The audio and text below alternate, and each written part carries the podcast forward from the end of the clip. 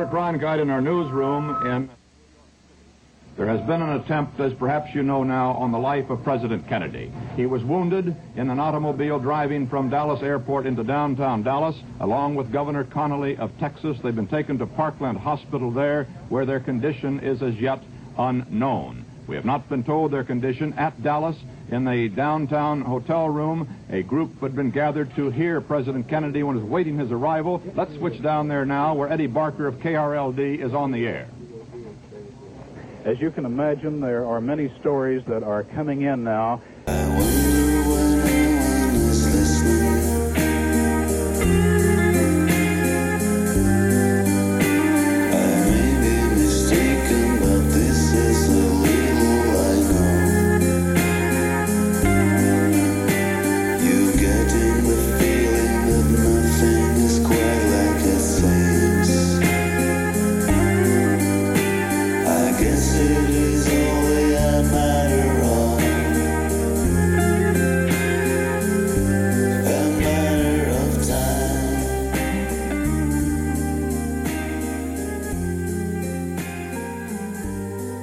Welcome to the Clues Chronicle, the audio version of Clues Forum dot info. The wealth of information available in the forums needs to be shared. What you thought was real may not be. What you thought took place might never have happened. Clues Forum seeks to figure out what is really going on. We have a ton of topics that we are going to cover, from the moon hoax to nuclear bombs. As the forum threads are fairly long, each show we read is the first couple of pages of the thread in hopes to pique your interest and spread the word about the many types of topics that are covered at Clues Forum. Yeah, we also interview researchers whom we've personally vetted for a level of trustworthiness that satisfies our need for people to demonstrate an ability to do original detective work rather than merely endorsing someone else's. Today's thread should really get some people thinking about the very small number of real researchers on any given topic, and the huge amount of people repeating what those few researchers with original ideas and original research have proposed and supposedly backed up with research. Oftentimes, it may not even be trustworthy. Our thread was started to gather people together t- to discuss new detective work toward the notion that the J F K assassination was an entirely staged event behind which unknown events took place, including the possibility that J F K left the public stage during this time, alive and well, but aiding the new renaissance of propaganda as he did so. Mm, so much propaganda. Oh, my gosh. This yeah, is going to be this, fun. It was an era, wasn't it? I mean, we had, what was going on then? There was the Vietnam thing, the moon landing hoax, which we went over last episode. He even, apparently, before this Dallas assassination, he had visited NASA and said, yeah, is everything going all right over here? Supposedly, you know. So it's all very tied up with that. And then this whole concept of the invasion of communism and him being the first Catholic president. And yeah, so it's a very strange era. Yeah, he had a secret lover, I guess not so secret, if that even was true. What do you think? The whole Marilyn Monroe thing? Well, yeah, I mean, what is this deal with um, her being mind controlled? I'm not so sure. Maybe that's just to make us think that she wasn't a clever propagandist or participant in the hoaxes herself, you know? Mm, that's right. Good cover. It's a very good cover.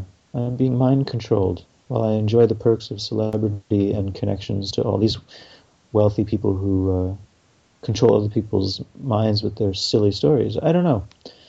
But I really, of course, didn't grow up in the era, and so for me, it's all just kind of a mystery, and I have to look at the world I live in now and kind of use that to reflect back on times that I didn't witness.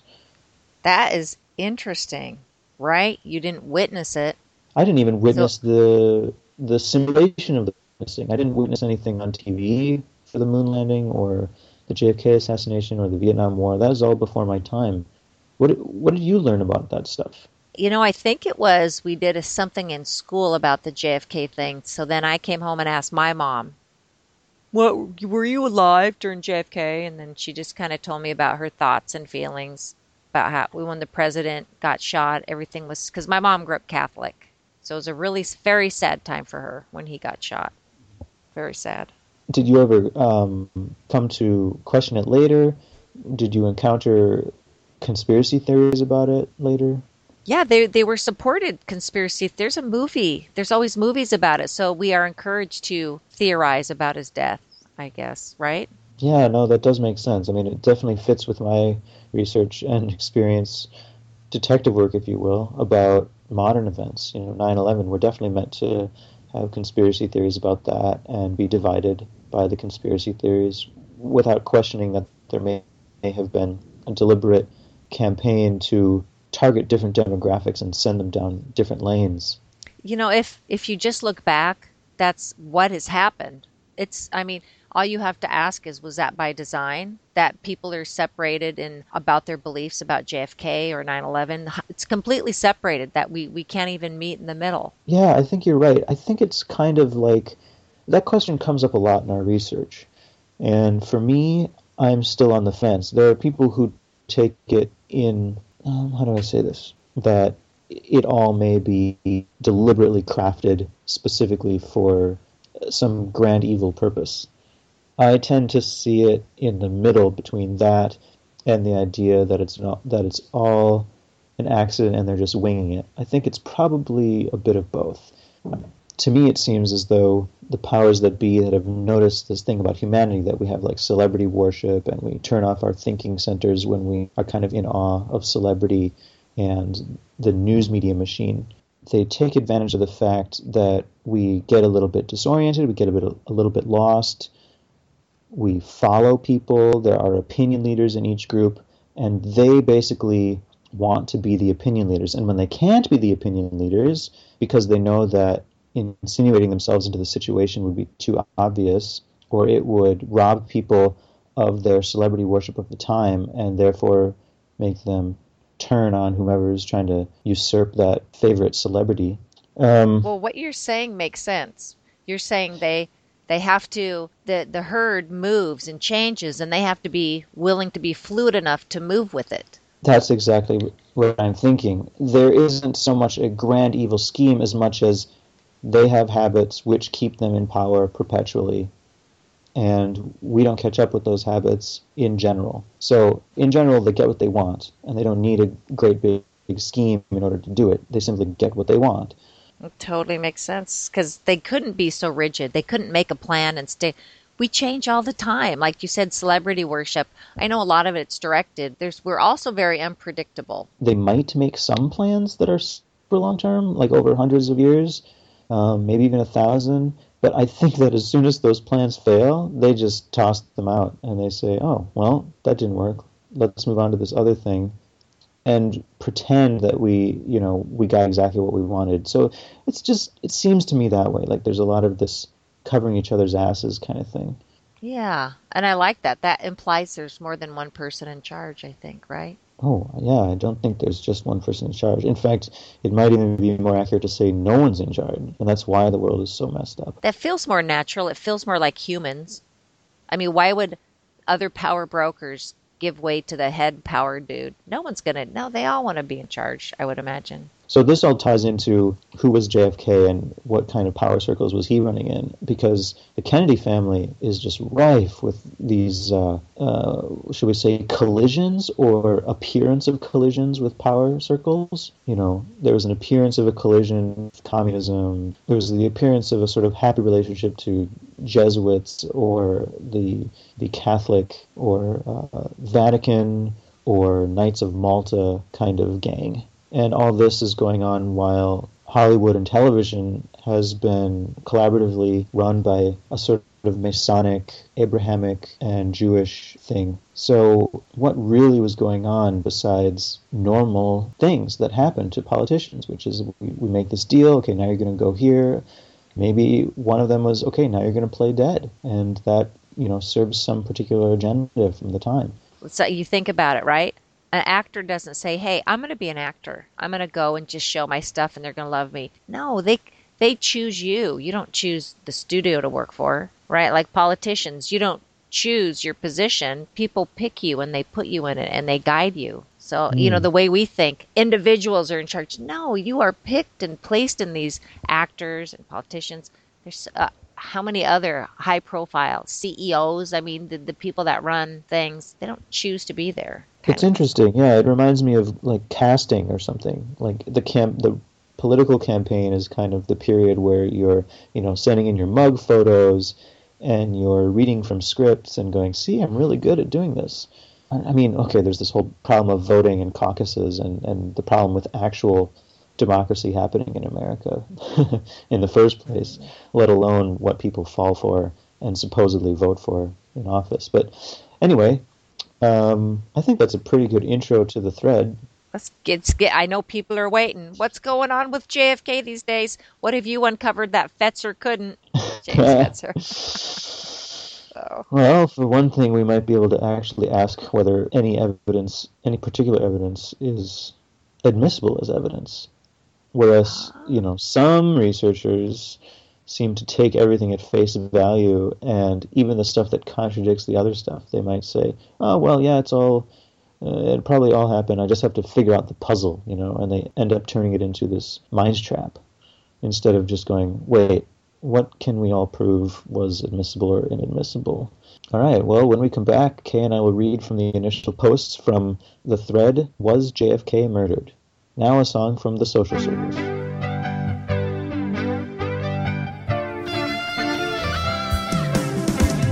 Take me back to the good old golden days, but nothing ever seemed to bother me, to bother me, to bother me. Take me back to the good old golden days, but nothing ever seemed to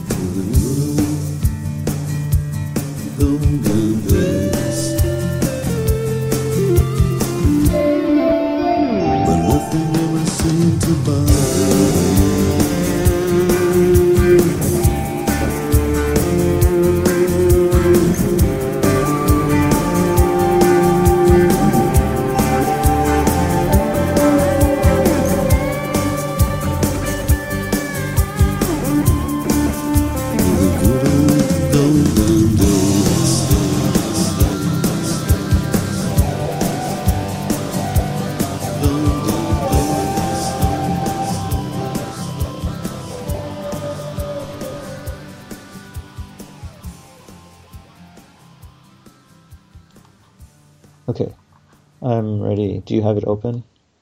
Okay, so if you want to follow the thread with us or read more of it, simply go to clues forum dot info, click on General Discussion, the Age of Media Fakery, and find the subforum World War One to World War Two, the Nuke Hoax, the Cold War, and J F K.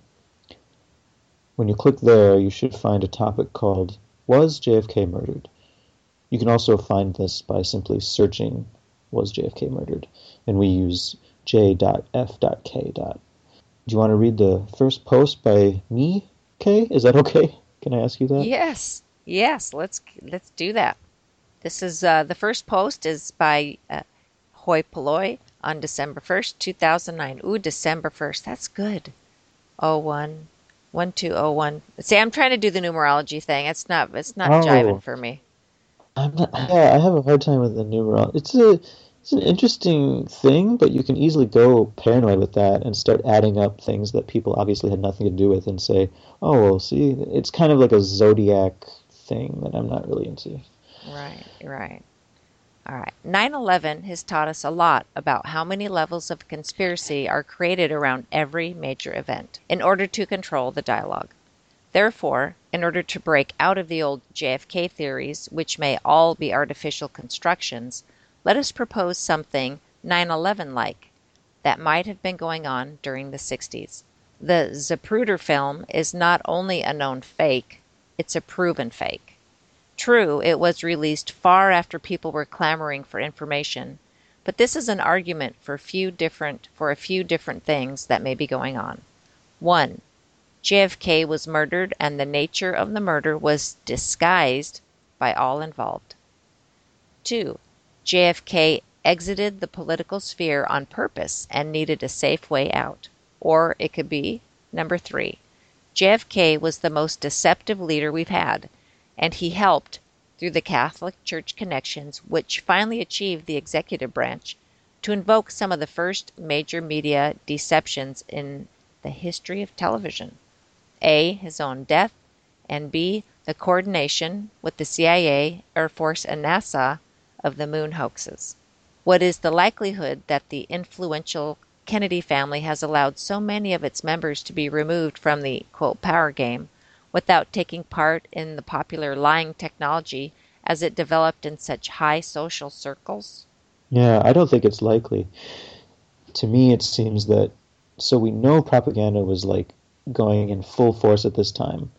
Awareness of the of the moon landing hoaxes and stuff makes it very clear that this was going on and that the powers that be knew about it. So why would the Kennedy family not be a part of it? Of course they'd be a part of it. There was some other posts about this, and it looks like when we compiled the J F K thing, there may be some missing things because I started responding to something that, that didn't make it to the thread. But it goes like this, December third. Thanks for helping me understand the J F K conspiracy as it stands with Coast to Coast A M and the Jesuit media crew. Yes, on the face of it, it seems they always want us to demonize the Federal Reserve. Alex Jones, George Norrie, Renzi, Ron Paul, et cetera, et cetera. Pretty much every conspiracy ultimately devolves into, quote, destroy the Federal Reserve, unquote, which, of course, is not a terrible option. It's actually a great idea. But let's look at the creation of the C I A in the forties. At the same time as the Air Force, and apparently because we had a bunch of restless generals and majors always seeming so unhappy till the ghetto war, as Andy Partridge wrote, brusquely but with good observation skills. Sorry about my singing, folks. The question is, did J F K's murder initiate the anti-Fed movement, or did it merely continue an ineffective resistance to the Federal Reserve and distract from the criminalism that had fully invaded our media services? Oh, so they started the Fed argument in the first place. If you're going to shut down the national money supply, someone else is going to take it up. And in all likelihood, you know, libertarian population, it will be another private corporation rather than a national system. So, yeah, I'm not so sure that, I mean, it's a great idea, in my opinion, to, to start local money and that kind of thing and to break from the power of the Fed. Absolutely. It's just interesting that it's always tied quickly to conspiracy theories. Oh, the solution is break down the Fed. Right. So the one theory I heard is that the Federal Reserve is a private group of individuals that prints our money, and we pay them a huge amount, like, I don't know, one penny per dollar or something like that. I'm not quite sure. So the theory was, and J F K was going to end the Federal Reserve and allow U S the U S country to print our own money like most countries do. And that's one of the reasons he was murdered. Oh, okay. I, I forgot about that particular aspect to the J F K conspiracy. And that's interesting, too, because as Simon J C P um, another user on our forum points out later, the Federal Reserve supposedly was set up by uh, some Jesuit force, and so J F K supposedly betraying that Jesuit force um, may have caused some conflict to lead to his demise. But aren't they all just actors anyway? So he has no real power. Is isn't that what we're come to think these days? Presidents, yeah. I mean, let's let's say that politicians in general, yeah, they, they hold a lot of um, similarities with actors. This is why we probably have a lot of actor politicians. What's the latest one now? Maybe Trump will be our next president, for example. But it's like this idea that presidents actually have power rather than merely playing the part of a popularly elected president. It's silly. All right. All right. Next post is hoi polloi again on December third. Also, if we study the Hunts and the E. Howard Hunt informant plugged on C two C, coast or we might begin to go coast to coast. That's right. Or we might begin to call it hoax to hoax. I like that. Hoax to hoax A M on midnight. We have the existence of enormous wealth, monetary connections, and similar social circles of the power hungry. How can they point out the madness of L B J's lust for power when he was working so closely with similar types all around him? It seems the Hunts want to depict L B J as a singularly insane exception to the power game, a man like Stalin, who was able to magically claim power just by killing the competition? Who exactly wanted the Kennedys out of the picture? Was it the Kennedys themselves? It seems so unclear, but I am too young to understand the Kent State Massacre, the Martin Luther King murder. When did we start getting hocused, and does our nine eleven research penetrate deeper into true politics than other generations? Sandyman replies on December fourth. Good questions. Nice to see the great work over here. So that's nice. We get a little encouragement. Sometimes that's immediately followed by a ridiculous post. So there's occasionally like a suck up and then backstab thing happening. But um, anyway, it remains to be seen about Sandyman so far to the audience. All right. Wait, wait and see. Fibonacci. How do you say that? Fib. Fib. Uh, F. Benario. And he's. He's told us that his name is Fred Benario, I guess. So. Ah, F. Benario. Because when I, and I say that, I say Fibonacci, like Fibonacci, Fibonacci sequence. Yeah. Okay. On December eleventh, two thousand nine, responds, a great article showing how the photos that convicted Oswald in the public mind were entirely faked, thus proving government conspiracy and responsibility for murdering J F K. And J F K assassination, false flag attacks, how patsies are framed. The case of Harvey of Lee Harvey Oswald, and there's a link. Oh, it's to global research dot c a. That person writes a lot of stuff. I think that's a professor, um, if I'm not mistaken, in Canada, and or his group. And there's a lot of good research that people would argue is probably conspiracy theory research, but it's Um, written from a standpoint of like academic examination of political intrigues. So that's interesting that he would link to that, yeah, to me. So then I write on December thirteenth, quoting Clemmy seventy-one from December twelfth, two thousand nine. Clemmy seventy-one said, someone will have fun chasing the truth down on this case. It's obvious that Oswald was not J F K's killer, and the guilty party couldn't afford to give him time to tell his story. I spent a few minutes looking at Jack Ruby references online. Didn't have time to download the Warren Commission report, but if someone has it, maybe they could look for J R's social security number. Jack Ruby was reported variously to have been born on twenty-fifth of March nineteen eleven, or twenty-fifth of April nineteen ten, or twenty-fifth of April nineteen eleven. Reportedly, he was named Jacob Leon Rubenstein at his birth. Reportedly, he died on the third of January nineteen sixty-seven. Some sources say he died in prison. Some say he died in a hospital. Many sources ask the question, who was he really? The ask dot com search results page shows a Wikipedia link followed by a few words stating his birth name to be Jacob Rubenstein. But on the Wikipedia page itself, his birth name is stated as Jack Leon Rubenstein. So sometime after ask dot com's robot last crawled over the Wikipedia page, the page was revised. Wonder why.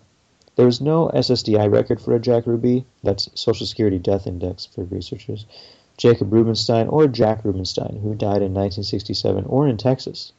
Curiously, one Jacob Rubenstein, born the first of July, zero zero zero zero, year of birth unknown, died in March nineteen sixty-three in an unspecified location per report issued from the District of Columbia. Two different mugshots of Jack Ruby, one from the police and one from the sheriff, had the eyes subtly obscured or blurred. In the late nineteen sixties, European newspapers printed an interview with an employee of the prison where J R was supposedly incarcerated. I realize this is anecdotal evidence, and I don't have a citation, sorry. God, I love that. I really love when people admit that. You know, I'm sorry, this is anecdotal, I don't have a citation, I realize that's dubious. That is very clear. Anyway, he stated that J R didn't actually serve his time in prison and that he was freed under a different name. This tallies with the story told by former C I A employee Frank Snepp, author of Decent Interval, who said that Jack Ruby did not die in nineteen sixty-seven and that he had been given a new identity by the C I A, cited from the Covert History blog. Too interesting. And I replied to the quote, "That is interesting. Was L H O a sim?" Lee Harvey Oswald. He's got such a strange story about going to Russia or some weird nonsense. It's like, come on, in the middle of the cold. No, it's not going to happen. Well, the funniest thing I heard, I think, was an interview with supp- Lee Harvey Oswald's supposed ex-girlfriend um, or girlfriend when he died, who still loves him and who says that he was set up and he was a patsy and knew he was being set up but couldn't do anything to stop it and things like that. I think that was on Hoax to Hoax A M. This this whole thing is just more of the uh, confusion that that it is, and I must say that the intelligence people have successfully turned it into a huge mishmash. I wonder if that's on purpose. Maybe if we uncovered it, it really would be a key to what kind of power was changing hands at the time, but quite honestly, I don't know if it matters that much anymore since they're making so many mistakes in these big psyops. We might as well investigate the things that are happening now. But you know what? I think, just like with J F K, I think these big mistakes are on purpose to divide the population. Oftentimes it seems that that's true, yes. I mean, it seems that even when we find the most ridiculous, silly things about nine eleven, even if they didn't make that mistake on purpose, they they quickly analyze, okay, who's detecting this mistake? Who can't tell the difference? Okay, send in two people that disagree and have them in, keep them separated, keep them in separate groups. So it's like they watch, and the internet is so, it's been such a brilliant tool for these people to manipulate us. Oh my gosh. Oh, just keeping da- they can watch us now.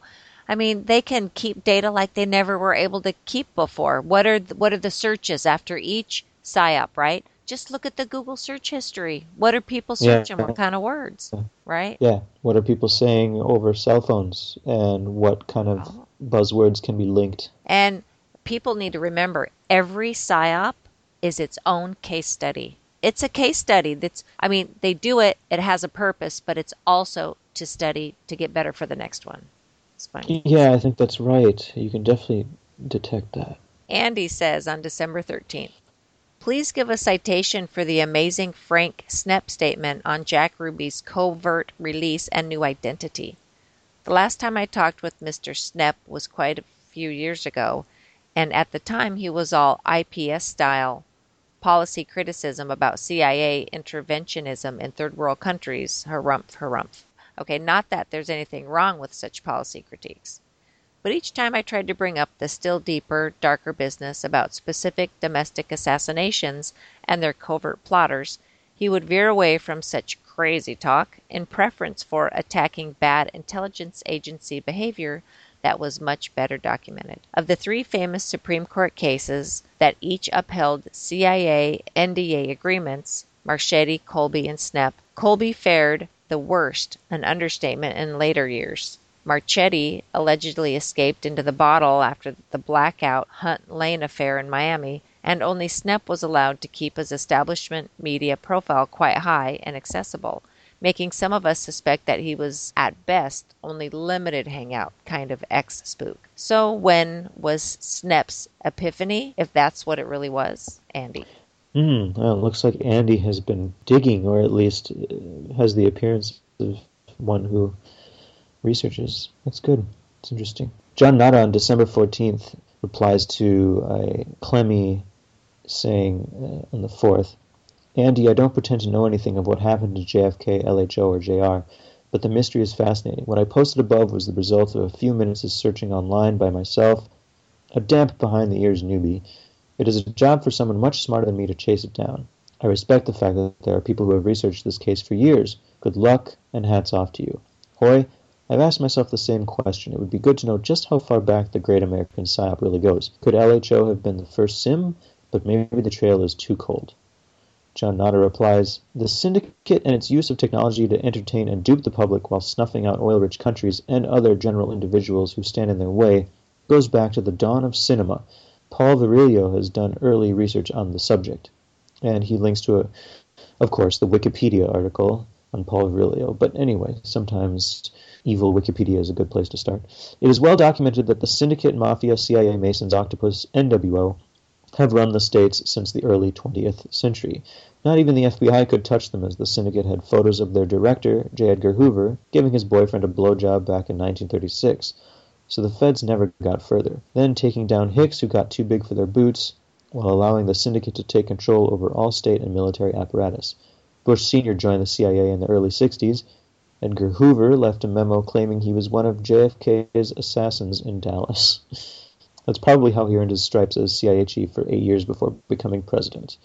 And then he links to J F K murder solved dot com, bush dot h t m, and a YouTube video. And he has a signature, "Millions comatose in a world of illusion."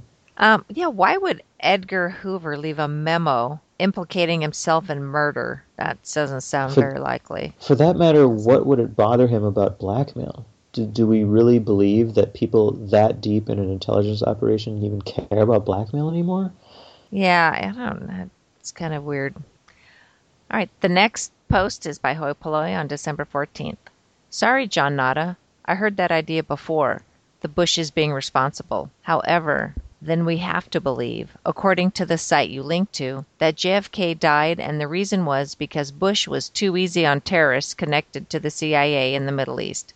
Perhaps even employed them? Hmm, I don't know. The site also presents the Zapruder film without questioning its validity on that page. Please help me understand if I am reading that wrong."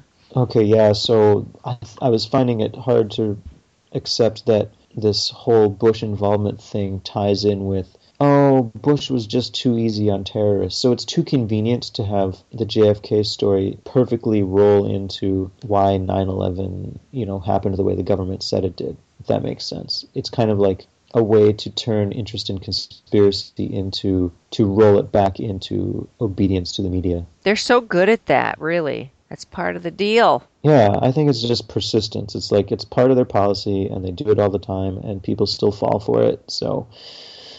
Here you go. That's the end of page one. Time to go to page two. Page two.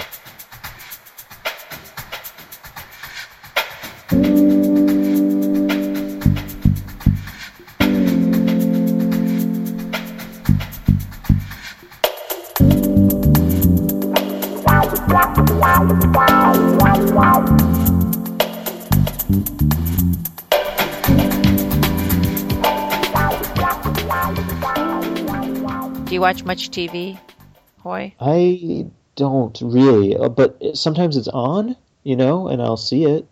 What has been on around me is game shows. A lot of those, those are all actors, by the way. Oh, yeah, that makes sense. They're not real people. Um, well, yeah, my husband likes television, so we watch it.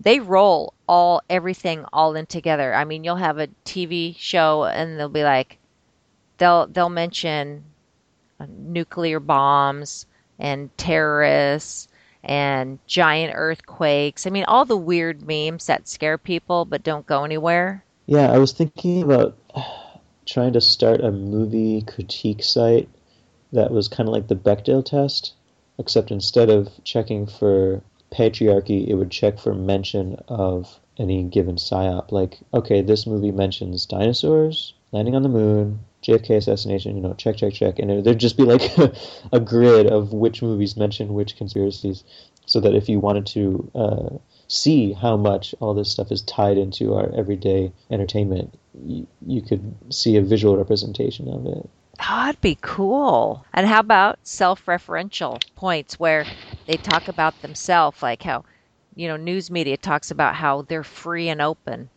when we know they're not. Oh, right. Okay, so yeah, references to how any given industry supposedly works. Intelligence, media, Hollywood. Yeah, that's another one. Yeah. Well, so is it my turn to read or your turn? I think I read the last one. Oh, okay. I think it's your turn. O'Grady on December sixteenth says, thanks to the link to J F K Murder Solved site. Very interesting. For those who haven't seen it, the banned History Channel doc, The Men Who Killed Kennedy, The Guilty Men Part nine, is very interesting. I'm always confused. I'm sorry, I have to interrupt this post, but what does it mean to have a super mainstream channel, have that thing be banned from the mainstream channel? Does that does that compute for you? This is how I think of it. Something in there is not right, and I don't know what it is. I can assume what I think it is, and conspiracy people may assume, but the real reason it's not being shown is probably something completely different. They're just taking advantage of it. Ah, that's a good call, yeah. They might have a reason to pull it because it has some bit of tidbit that maybe the producer or the writer was trying to sneak in there, but they were able to pull it for some other reason. Hmm. Yeah, it reminds me of when they banned smart cars because of like the amount of lead in a bolt or something. Anyway, this segment implicated Johnson as part of the conspiracy and can be viewed here. Well, we already knew about that, but anyway, I'm an assassination buff. A stabilized version of the questionable Zapruder film can be seen at assassination science dot com. Assassination Science, for what it's worth. That's weird. Assassination buff. It's, I'm be honest, kind of creepy. The next post is by Andy on December seventeenth. The leaked Zapruder film made its American television debut on a supposedly live edition of A B C T V's Good Night America, hosted by a young and feisty investigative reporter whom truth seekers of the nineteen seventies thought was a really good guy. Geraldo Rivera is icky. Anyway, his daughter's in business now, giving fake information just like he did. Hmm. All right, popular disinformation lore of the period had it that poor Geraldo lost his position with A B C for airing the Zapruder film without clearing it first with the suits in the front office. He subsequently did an independent syndicated investigative series for Chicago Tribune Corp called Now It Can Be Told, which promised much, but pulled its punches suspiciously too often. In the light of all the foxy self-disclosure of being embedded with the dark side that Rivera has engaged in more recent years, that whole charade of leaking Abe's much-tampered-with home movie can now be viewed as just another sim. Andy. I think that's a pretty sober view. Who's the sim? But I don't know. Uh, the idea is that sim can also stand for a simulation of a scenario. So I think the idea is that Abe has gotten his stuff leaked accidentally through Geraldo is a bit silly. It's kind of an unrealistic scenario. Because Geraldo, let's no. face it, in all likelihood, is just a slave like the other talking heads. So you're this he's Abe, meaning Abraham Zapruder. The dude right. who took the film of Kennedy getting shot. Yeah, I think that's what the reference is. Ah, got it. Ah, Simon J C P jumps in on December twenty-second. This is a favorite subject of mine. At this point in time, it is my belief that President Kennedy was shot dead because he betrayed the Vatican in his decision to end the Papal Crusade in Vietnam. I could be wrong. I wouldn't be surprised if it was all fake. No planes was enough of a shocker. Nothing surprises me anymore. On the point of Lee Oswald, I should add that witnesses saw Lee Oswald, David Ferrie, Clay Shaw together in the small town of Clinton, Louisiana. And then he links jfk-online.com forward slash a series of H T M L files. Manchester, Palmer, Collins, Dunn, Didon, and Kemp. I guess those are uh, witnesses, supposedly. Although we've seen a number of witnesses faked for the nine eleven thing, so who knows how long they've been at this game. David Ferrie, a highly paid C I A contract pilot with a high-level security clearance and close ties to the radical right slash anti-communist slash Cuban exile crowd. He was Jesuit trained and was a Catholic priest. Clay Shaw, a C I A operative and director of the Inter- International Trade Mart of New Orleans. He was a Knight of Malta. These two had close ties to one another. These two both had close ties to Oswald. These two both had close ties to the C I A. These two both had close ties to the Vatican. These two both had close ties to the assassination. These two were both murdered. Ooh. All right, S M Simon J C P, S M J. Look, ah, uh, no, mm-hmm. no, he's not here yet. No, wait. Simon J C P, there you go. On December twenty-second, writes, the Paines left. And there's supposed to be a picture, but it's not here anymore. And it's their connections to the assassination. The Paines were close friends of the Oswalds. When the Oswalds moved to New Orleans, Marina Oswald was driven there by Ruth Paine. When the Oswalds moved to Dallas, Ruth Paine again drove Marina there. She made them at home. She told Oswald about the job at the book depository and obtained an interview for him. Marina Oswald and the Oswald child stayed with Ruth Paine, while Oswald inexplicably rented many small rooms. Paine provided a garage for Oswald's possessions. The fake rifle in backyard photograph was found in Ruth Paine's garage. Most of the evidence against Oswald was found with the Paines. Connections to military slash intelligence. Ruth Paine's husband, Michael Paine, was an engineer designer. His stepfather was the founder of Bell Helicopter, a huge defense contractor that provided the military helicopters used in Vietnam. Ooh, he did mm. highly, right? That's that's getting you a lot of money there. That little contract. He did highly classified work for Bell Helicopter, the U H one, a helicopter manufactured by Bell Helicopter. Became the symbol of the U S involvement in Vietnam. It is a fact that Bell Helicopter was a key company involved in the Vietnam War and made massive profits from the war. At Bell, Paine worked under General Walter Dornberger, a Nazi official who had been brought to the U S under the Paperclip program. Paine's classified work at Bell Helicopter is a D O D business with clearances, security, et cetera. Why was the defector and his wife, the niece of a Russian intelligence colonel, allowed to be so close to the Paines? Michael yeah, I think Paine's they're referring to the General Dornberger. Dornberger's the defector? Well, that didn't bother them at NASA, so why would Yeah, supposedly Nazi Germany. Yeah. Michael Paine's cousin, Thomas Dudley Cabot, was the former president of United Fruit, which has close ties to the C I A. Cabot offered equipment for and assisted in the C I A's Bay of Pigs invasion. Michael Paine's other cousin, Alexander Cochran Forbes, was a director of United Fruit and a trustee of Cabot, Cabot and Forbes, a real estate company with close ties to the defense industry. Oh my goodness. This is full of information. This is crazy. He's been at it for a long time. So I think that, you know, it's worth looking at, even if it's all something that he's meant to find, as you as you suggest. It's probably pretty close to what people who are actually looking at research are meant to find. So I think what I'm saying is that even if it's got some untruth in it, it's close to the way these things work as far as like defense contractors being tied to things and so on. Right. Wasn't United Fruit in Guatemala? Where was that at? What country in South America?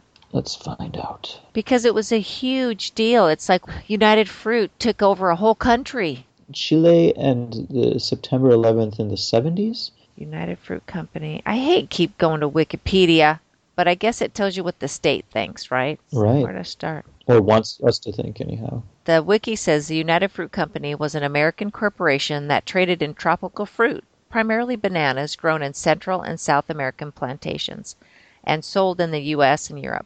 The company was formed in eighteen ninety-nine. Oh my goodness, this is a huge company. What's the C I A doing in there? Wouldn't they want to be involved with any big company? It says United Fruit had a deep and long-lasting impact on the economic and political development of several Latin American countries. Well, there you go. If you can have an economic impact, we want in on that, huh? C I A, we're in there. Oh, guess what the name of United Fruit is today? Uh, Dole? Chiquita Branch. Oh, I could have guessed that. Chiquita. Look at and it's that. Funny because C I A is actually in the name Chiquita. C I A in, in the order. Anyway, just a thought. All right, there's more to read. And the U S government's all up in that company, huh? That makes sense. I think that it's kind of meter and uh, Rand's policy, which are like C I A branches, to invest in, support things, and then kind of run them on the sides or with suggestions and influence and things. All right. I might be rereading a few things here. Michael Paine's brother worked for the Agency of International Development in Washington, D C The Agency of International Development provides cover for the C I A. It is involved in many C I A front activities. Ruth Paine's father was a C I A operative asset at the Agency for International Development. He traveled throughout Latin America and filed reports that went to the C I A. He was officially employed by U S A I D. Ruth Paine's mother was a lifelong friend of Mary Bancroft, a World War Two spy and mistress of Allen Dulles. And Dulles is also involved with the fruit company, too, so that's interesting. The Dulles family was about, if you look into it, you can find quickly some things about how the Secretary of State was influencing Eisenhower and things. Wow, this gets so complicated. This is so much. This is good. It's Clues Forums. That's what you. That's where you go to well, get. It's very dense, you know. At least it's a good place to start looking at stuff. Exactly. Kind of figure out, get your bearing there. All right, we left off. Ruth Paine's mother was a lifelong friend of Mary Bancroft, a World War Two spy and mistress of Allen Dulles. Dulles, the first director of the C I A and the Black Ops kingpin who oversaw countless coups, dirty tricks operations, and even both Paperclip and M K Ultra. Dulles Ooh, was... Fu- that, that's a very that's a, nasty resume. He oversaw. That's huge. Dulles was fired by Kennedy for being behind the Bay of Pigs coup. He would control the Warren Commission. He questioned the Paines and carefully avoided any touchy, revealing question. And so, you know, you go back and you read this, you're like, it gives these politicians power. You think Kennedy had that kind of power? Like, interesting. All right, let's finish. Ruth Paine's sister, as declassified documents now show, worked for the C I A. When New Orleans D A Jim Garrison tried to investigate the income tax returns of the Paines, he was told that they had been classified as a secret on the grounds of national security. Was that their role? Based on their closeness to the Oswalds and to the U S military slash intelligence, and how they helped set so much of the stage, I am forced to conclude that the Paines were agents whose assignment was to handle Oswald. Wow, that's, uh, he definitely looked at that stuff. It makes me wonder because, you know, when we try to look at nine eleven stuff, it's so carefully hidden, you can barely find anything that's connected to anything. And it's all denial, denial, and inability to get the information. So when Simon J C P presents something that's uh, this public, it makes me think, Mm, was he meant to find this, or was it just different time period before they knew uh, to cover up things so well as they do now? Mm, right. Yeah. I mean, maybe they learned from people actually cracking some of this stuff open. Maybe not. The next post was December twenty-third, two thousand nine, and Simon J C P continues with a post about Abraham Zapruder. This is the guy who is credited with filming the video that depicts the assassination. And then he quotes find articles dot com. And there's an article from there, which uh, unfortunately is broken now. Abraham Zapruder and George de Mohrenschildt were both part of the Dallas Council on World Affairs, a C I A front that was founded by Neil Mallon, George H W Bush's mentor. Zapruder's business partner married George de Mohrenschildt, a C I A operative who was Oswald's, quote, best friend, handler, had close ties to George H W Bush, and who was, quote, suicided, unquote. Zapruder was friends with the mother of L B J's personal secretary, and who was with him on Air Force One after Kennedy was killed. Her family went to Lyndon Johnson's wedding to Chuck Robb. Zapruder was a member of the Crusade for a Free Europe, which was a C I A front. Zapruder was a thirty-third degree Freemason. Two of the groups that Zapruder belonged to were also groups that Clint Murchison, D H. Byrd, George Bush, Sarah Hughes, ah, H L. Hunt, Neil Mallon, and other suspects. Zapruder's office was in the Daltex building, which most researchers believe was one of the buildings used by the hit team to fire shots at Kennedy. Daltex had connections to Zionists. Before the Zapruder arbitration board, Zapruder's family was represented by Robert Bennett, a former C I A official and Bill Clinton's lawyer. That's precious.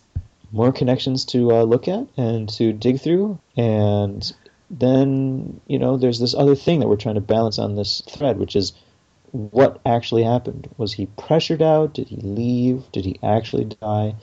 And this next post is pretty interesting. Yeah. You just, you know, maybe it's rated R for violence. Mm, perhaps, and yet they are ostensibly public photos, right? There's three of them photo-ish, and one of them looks three. like a drawing. So what we're looking at is a post by Simon J C P, the autopsy photographs he posted on December twenty-fourth or twenty-fifth your time. Christmas. It's Christmas. It's really gruesome, too, because one is where you see the back of his, he's laying on a, what do you call that table? Autopsy table? With the sink, uh, you know, there's supposed to be a sink at either end. There's supposed to be this mini table which goes around the body, which maybe can be moved or maybe not. So it resembles an autopsy table, what they're showing.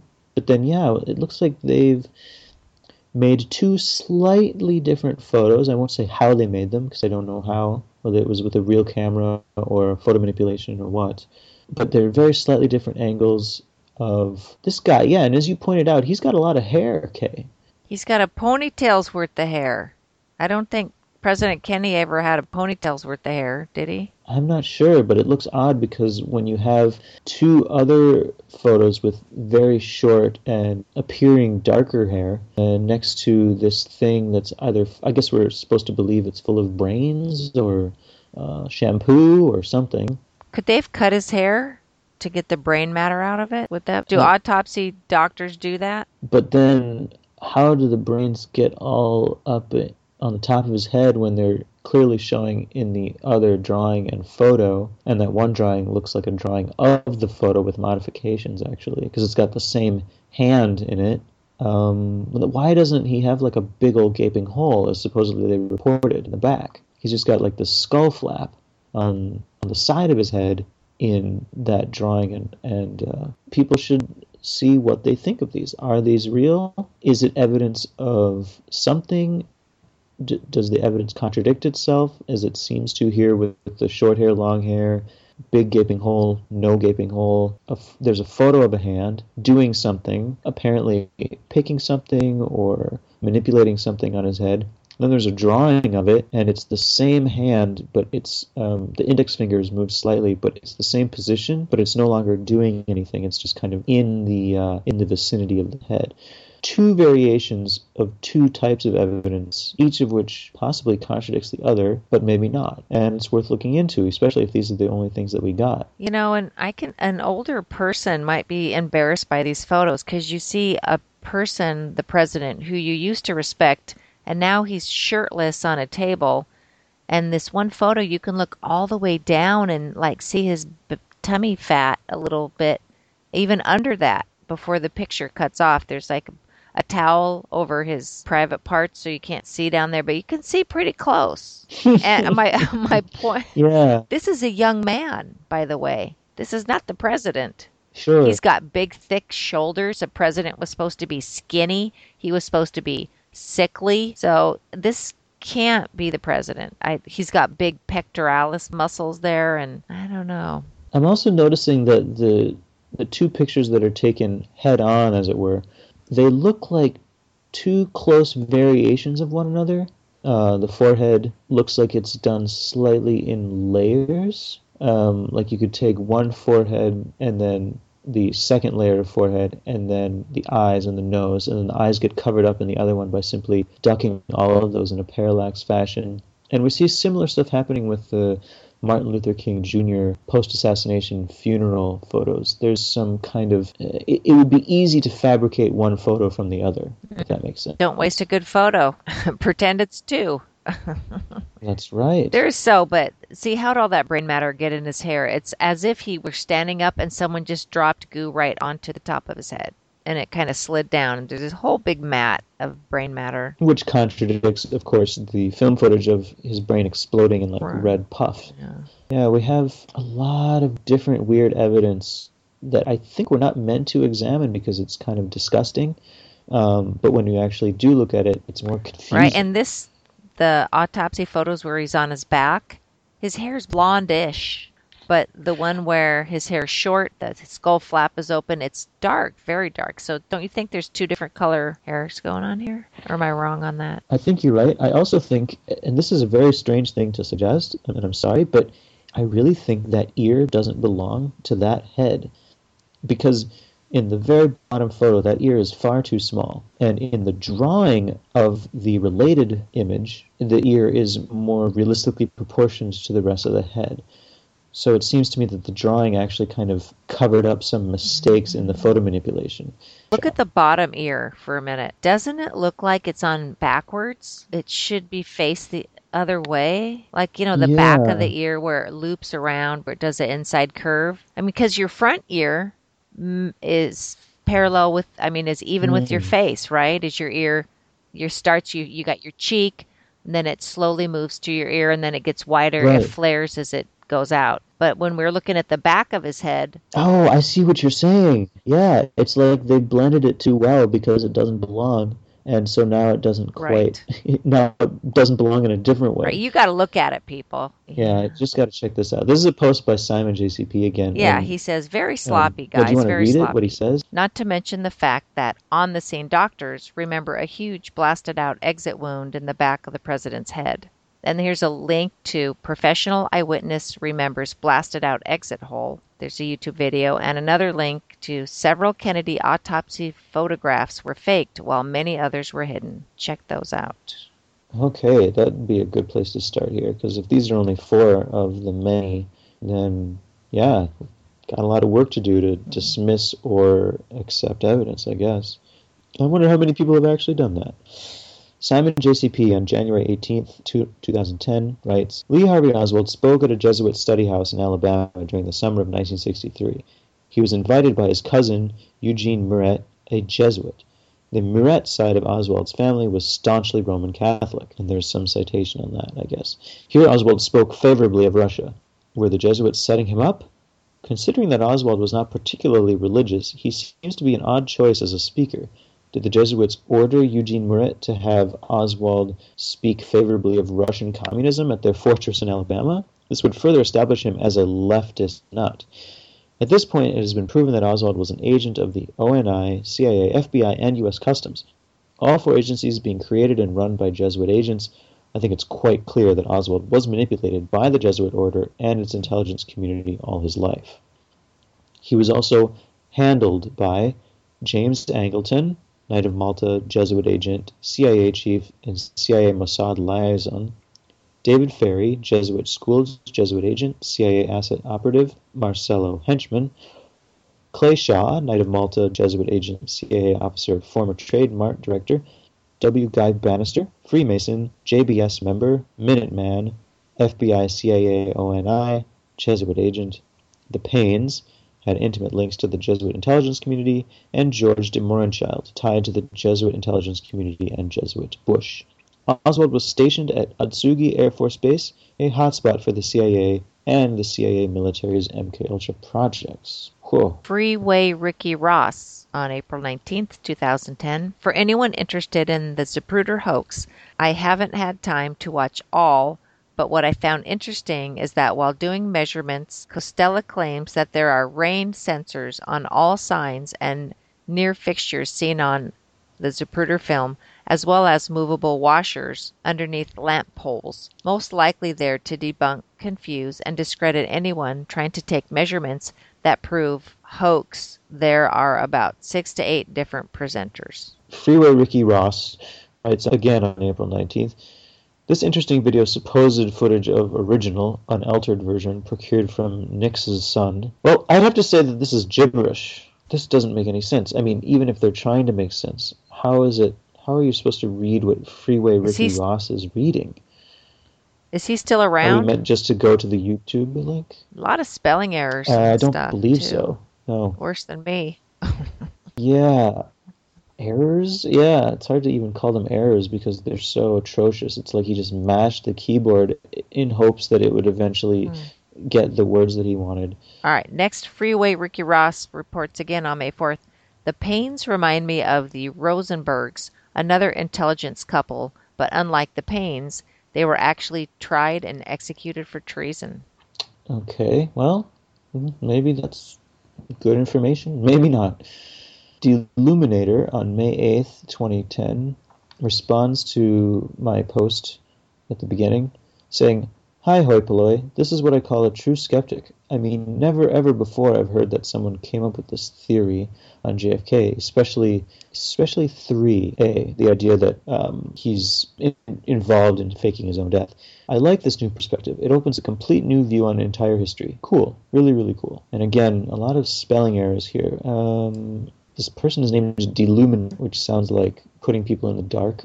I don't know. It's hard to read the people who come to the forum to enthusiastically join and then what they actually produce. Mm, well, you know, what's in your watch. brain you think is going to come out in a certain way. It doesn't. That's my big problem. It was really cool when it was inside my brain. I'm like, this is awesome. And then when it comes out, I'm like, oh, not so awesome anymore. That's a very fair point. Some people are simply bad at communicating in certain ways. All right. The next post is by Simon J C P on June second. Intelligence operative W. Guy Bannister, who was supervising and handling Oswald in New Orleans, was a Scottish Rite Freemason. Abraham Zapruder, the C I A Oswald-linked dress manufacturer who shot the widely known Back and To the Left video, now exposed as a fake, was a thirty-third degree Freemason. Israeli mafia-tied Jack Ruby, who shot Oswald, was a Freemason and received a Masonic grip by one of the police officers who led him into the courtroom for shooting Oswald. Lyndon Johnson, who became president as the result of the assassination and who appointed the fraud investigation, was a Freemason. Earl Warren, head of the fraud investigation into the assassination, was a high-level Freemason. Arlen Specter, author of The Magic Bullet Theory, was a high-level Freemason. Richard Russell, Junior, member of the Warren Commission, was a high-level Freemason. Gerald Ford, who fictionalized the Warren Report drawings in order to support Specter's theory, was a high-level Freemason. Ronald Reagan, who protected assassination witness suspect Jim Braden from extradition by Jim Garrison, was a Freemason. Allen Dulles, who was the C I A director, fired by Dulles and who was the true force behind the Warren Commission. Wait a minute, Dulles got fired by Dulles? Hmm, that's a funny little thing, isn't it? Let's look at that. As a Freemason, Dulles had connections to many of the suspects and the coup black ops that the C I A was most notorious for. I can't find anything making it clear what he means by that on uh, an initial search. Maybe that was just a typo. Forget fired by Dulles. Allen Dulles was a C I A director, and he was the true force behind the Warren Commission. He was a Freemason. That makes sense. Mm, yeah, that's basically the, the thrust of that. Although, yeah, now it makes me I curious. know what's going on. Who did he fire back? Right. Who did he fire? George H W Bush, who knew Oswald's murdered C I A handler George de Mohrenschildt since nineteen forty-two, who was in Dallas during the assassination, and who was a high-level supervisor of the Bay of Pigs operation, is a high-level Freemason. Oh, he's got high levels all over the place, that George H. Bush. J F... high level. I wish he could yes. say precisely, though. It would be cool. thirty-third degree or thirty-second or, you know, I guess. Well, I think that the problem is, supposedly is that once you're beyond thirty-three, they say, oh, well, the degrees don't matter anymore. Um, so then it becomes harder to know what level they're actually at, but I guess supposedly if you're like at thirty-three or so, that means something. I don't know exactly, but I think high ah, level simply means like go. above that station. Makes sense. All right, now we're getting into some numerology. Okay, J F K was shot on eleven twenty-two, the eleventh month.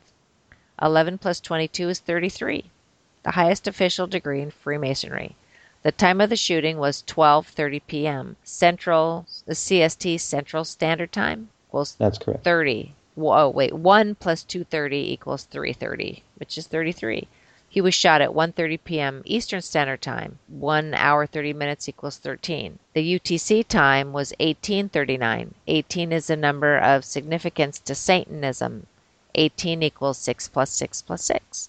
And thirty-nine is, according to Leo Zagami, the last degree of the Monte Carlo Illuminati system. Kennedy's death was officially announced at one thirty-three Central Standard Time and nineteen thirty-three U T C. Dealey Plaza is the site of the first Masonic temple in Dallas, Texas, a town that lies along Highway seventy-seven. Seven is a very Masonic number. Kennedy was shot while going up the pyramid-shaped plaza, where a Masonic obelisk has now been erected. He was shot right next to the thirty-three degree latitude line. More to come.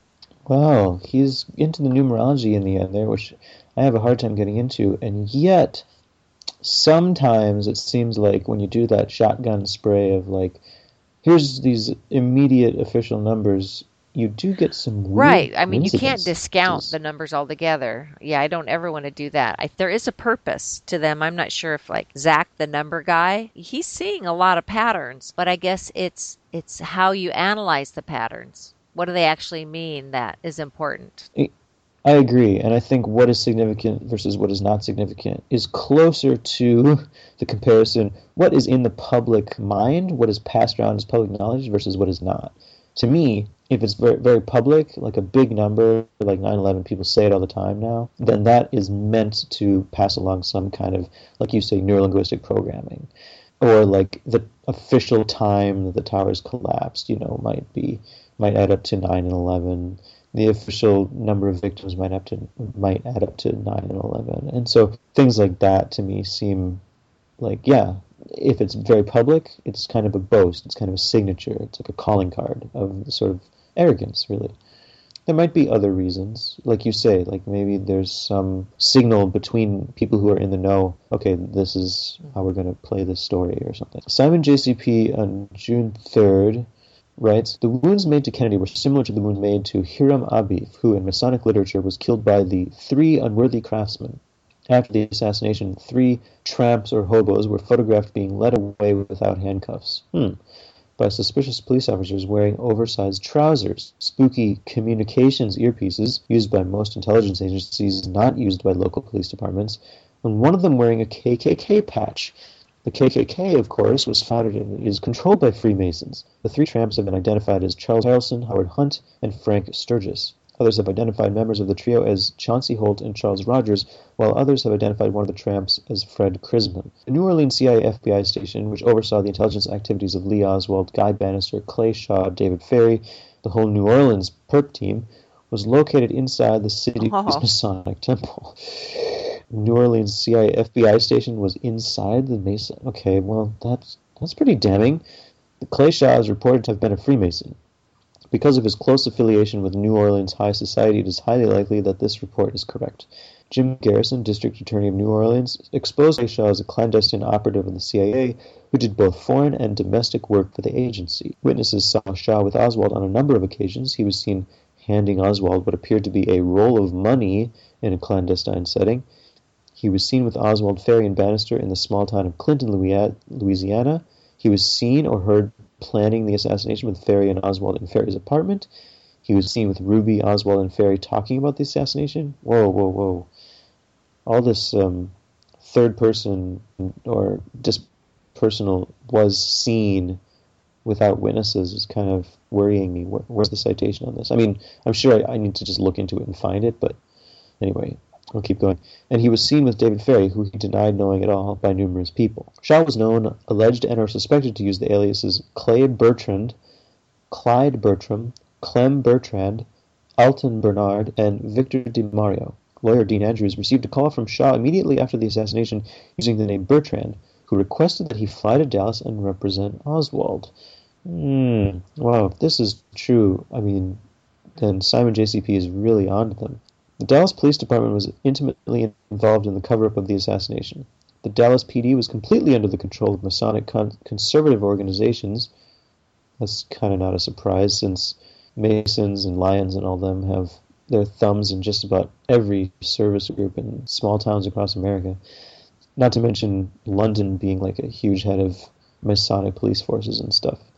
But that's not in the Post, and either here or there. The Masonically founded, controlled Ku Klux Klan and the Masonically founded, controlled John Birch Society. These two Masonic conservative groups were in control of more than Dallas police, but Dallas politics too. Yitzhak Rabin, a high-level Israeli Defense Forces official at the time, was in Dallas that day for some sort of military tour. Jack Ruby, Freemason, was leading a group of Israeli reporters, quote-unquote, who remain to this day unidentified, around. The Israeli government was controlled by David Ben-Gurion, who was engaged in a secret war with Kennedy over Israel's nuclear program. Well, we all know what, what we think about nuclear weapons, but uh, still, it's intriguing. Ben-Gurion was a Freemason. Wow. The next post is by Simon J C P, June fourth. A lot of research has been done that shows how many events and world politics are part of a simulation. That would mean that details like dates and times are created by the perpetrators. It is as easy as simply writing it down or typing it out.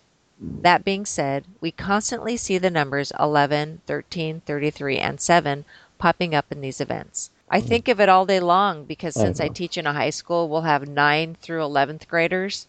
So when it's written in like an email, you'll have nine dash eleven. Please go to the comments at twelve or whatever. So you're like, I'm reading nine eleven. I'm like, nine eleven? Oh, they mean ninth through eleventh graders. Hey, you're uh, seeing numbers everywhere. Right, so obviously the people behind this hoax like these numbers. Is it a coincidence that these are Masonic numbers and that many of these people who rule over us and many of the people who are directly connected to these hoaxes and operations are Freemasons? This brings us to the issue of secret societies. Can one function without becoming a vehicle for domination or control or dishonesty? Picture an organization in which some co-workers start a secret society or a school in which students start a secret society. The secret society inevitably implants a belief of us and them in its members' minds, and a desire to control and influence things to work in the favor of the covert organization. The us and them mindset that secret society members have, of course, classifies them as all of society around them, everything other than their club. In a school, this would be the rest of the student body. In an organization, this would be the rest of the coworkers. And an us and them mentality is inherently hostile and is a one-way road to wanting more control for us and less for them. This is the way a secret society is inevitably going to be.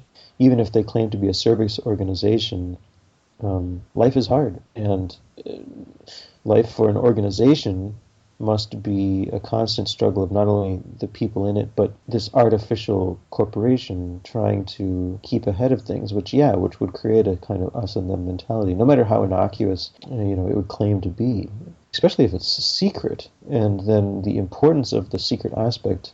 Um, well, maybe you know, that's why they, that they love people. To have Freemason, and they love to talk about him on the Discovery Channel, because it's divisive. Ah, yeah. I see what you're saying. Yeah, it's divisive both in and out. Yeah, it, the, their existence is divisive, and maybe their goal is divisiveness. Maybe not of all the members, but maybe it's just a flawed concept, the idea that the secret society can like change the world for the better. I don't know. Corserino Um, starts us on another thread, which we might even get to next time we come back to the J F K issue, um, because it's the last post on page two, and that might be all the time we have um, to read today. But he says on June fifth, there was in Rome a very important clue. The Permindex Company. The Permanent Industrial Exhibition was located in Piazza Marconi, Roma, E U R. The Permindex had a logo on the top of his building, World Trade Center. The Permindex was connected with Clay Shaw and other people from, quote, New Orleans Dallas team, unquote.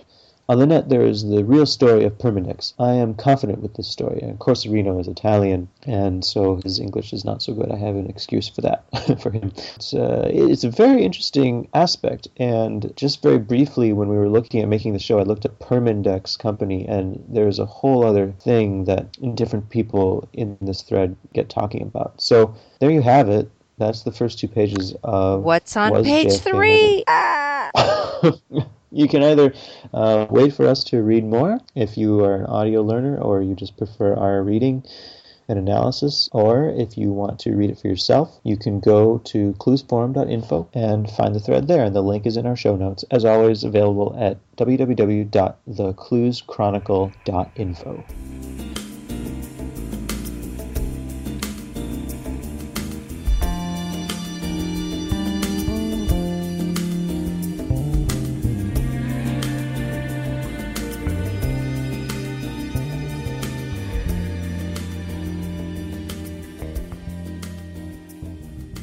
Also on page nine. What? Oh, what? Oh, like you like to do the last page. Yeah, there's and a say, hey, video there. Let now. me see what's what its words are, if it's interesting. Oh, Boston ex- Terrier, that guy. I think he's... Um... Oh, it's a Polish psyop. I don't care about that. No offense, Polish people. Yeah, Is he Polish? Yeah, yeah. No, I think he wanted to make them... Yeah, he's Polish, and he has a thing against the Jesuits. He thinks the Jesuits are in on everything, like Simon J C P, and so he's got his... Um, he's probably uh, trying to agree. Don't you think, though, it's more way. likely that the Jesuits and the Jews and the Freemasons, I think when we look at them, like how they're different and who's in charge, we're never, I think we, it's a mistake. We should be looking at what things do they have in common and how do they cooperate. That is my instinct. It's too, Kay. I'm, I'm so I'm so glad I found someone who thinks that way. Because to me, what's important is how, if you take a generic person, and let's just pretend that we can have such a person, like a generic average person, and you put them in, what are the triggers which cause them to operate in any of those and succeed in any of those nefarious organizations, you know? Ah, oh, that would be a good thread, right? Jews, Freemasons, and Jesuits. Is there one of those? Well, but see, they're still they still try and find out who's winning. Yeah, no, there's this idea that maybe they're all in competition or that one of them is more powerful than the other rather than being within similar networks. similar so, networks of psychopathy. psychopathy. I like that. Uh, that would be similar to a snop. If you wanted to make it, yeah, if you were military snop. and needed What's their snop? acronym for it. This stops two thousand thirteen, page nine, correct? I'm, I have page, I nine. page nine. Uh, but we've started a few different threads. One of them is about Zapruder film being uh, a forgery. There, there might be a couple others that reference J F K as well. Was J F K murdered? Um, didn't get updated after November twenty thirteen, but yeah, it could always use more. And there's different ways of approaching every topic.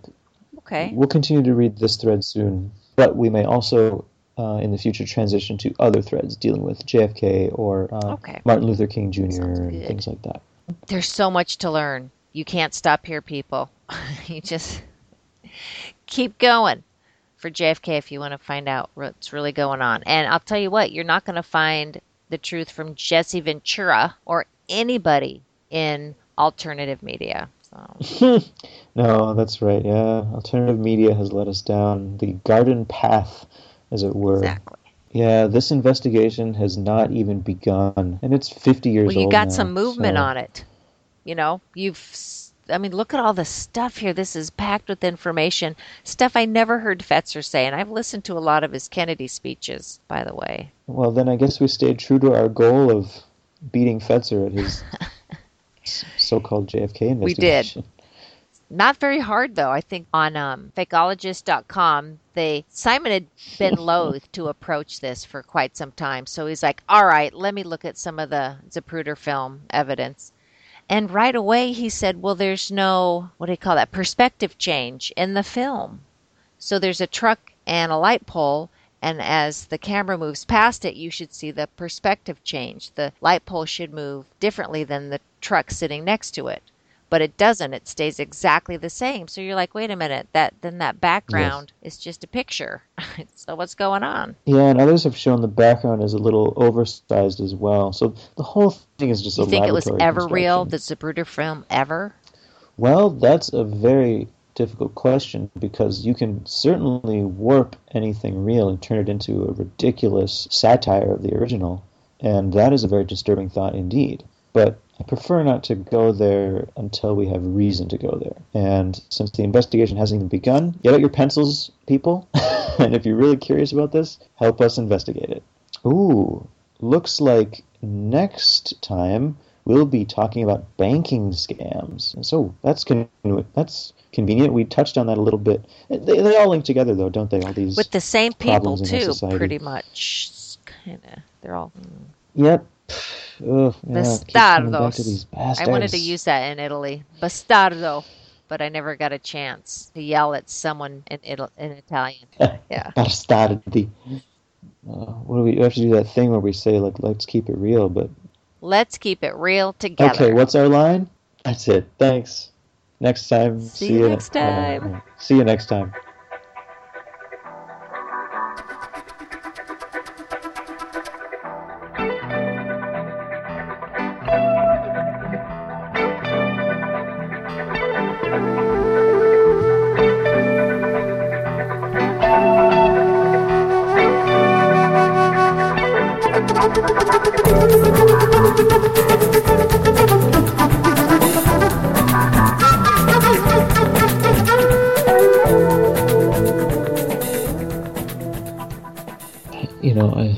Saw so little media about it. I think they've actually supplanted most of the original media with conspiracy theories because they know their um, their original media is so weak. So now they've distracted everyone with conspiracy oh, theories. Weak is an understatement. But it's bad acting. It's bad scripting. Out. It's everything is bad. I've seen a few of it. As to the actual condition of the president, one is that he is dead. This cannot be confirmed. Another is that uh, Governor Connolly is in the operating room. This we have not confirmed. The president was whisked from the scene of the attempted assassination or assassination, depending upon his condition, of course, at this hour, uh, by bus to Parkland Hospital. And uh, the president uh, undoubtedly is in the emergency room at that hospital, which would be on the first floor of uh, Parkland. No... Uh, word is yet. We are awaiting something more official. It is, of course, difficult, certainly, uh, to go on scanty reports. Uh... This is Walter Cronkite back at the C B S Newsroom in New York. We have just been advised from Dallas that blood transfusions are being given to President Kennedy. Let us recall for you now what has transpired in this... K R L D is reporting they've been told by somebody in the hospital the president's dead. Only a rumor, but they've been told that. K R L D is saying... Well, that's a repeat of something that you heard reported to you directly a moment ago from K R L D television in Dallas, and that is the rumor that has reached them at uh, the hotel that uh, the president is dead. Totally unconfirmed, apparently, as yet. However, let's go back to K R L D in Dallas. Operating room, we do not know what his condition is, but the report is that the president is dead. This is not confirmed. This is something that uh, word just came to us a minute ago. The word we have is that President Kennedy is dead. This we do not know for a fact. The word we have is that he is dead, that he was sh- shot by an assassin at the intersection of Elm and Houston Streets uh, just as he was going into the underpass. The word we have is from a doctor on the staff of Parkland Hospital, who says that it is true. He was in tears when he told me just a moment ago. This is still not officially confirmed, but as I say, the source would normally be a good one. That was Eddie Barker at our affiliate K R L D in Dallas, Texas, speaking from the room where President Kennedy had been scheduled to make an address to three Dallas organizations. But an assassin's bullets cut him down on the way to that meeting from the airport. It was just an hour ago that the incident took place. We have just learned, however, ever that Father Huber, one of the two priests called into the room, has administered the last sacrament of the church to President Kennedy. Regarding the probable assassin, the sheriff's officers have taken a young man into custody at the scene, a man twenty-five years old. We are re- we just have a report from our correspondent, Dan Rather, in Dallas, that he has confirmed that President Kennedy is dead. There is still no official confirmation of this, however. It's a report from our correspondent, Dan Rather, in Dallas, Texas. We're now going into that Dallas uh, luncheon the president had planned to address. Let's go back. Prayers, we understand, are underway. That we may reveal that calm that shall be pleasing to thee. Vice President Lyndon Johnson has not been seen in the corridors of the Parkland Hospital. He was uh, said to perhaps have been slightly wounded in the arm. Missus Lyndon Johnson says that the vice president, though, is fine. Throughout the streets of Dallas, the Dallas police had been augmented by some four hundred uh, policemen called in on their day off because there were some fears and concerns in Dallas uh, that uh, that there might be demonstrations, at least, that could embarrass the president, because it was only on October the twenty-fourth that our ambassador to the United Nations, Adlai Stevenson, uh, was assaulted in Dallas, uh, leaving a dinner meeting there. From Dallas, Texas, the flash, apparently official, President Kennedy died at one P M Central Standard Time, two o'clock Eastern Standard Time, some thirty-eight minutes ago.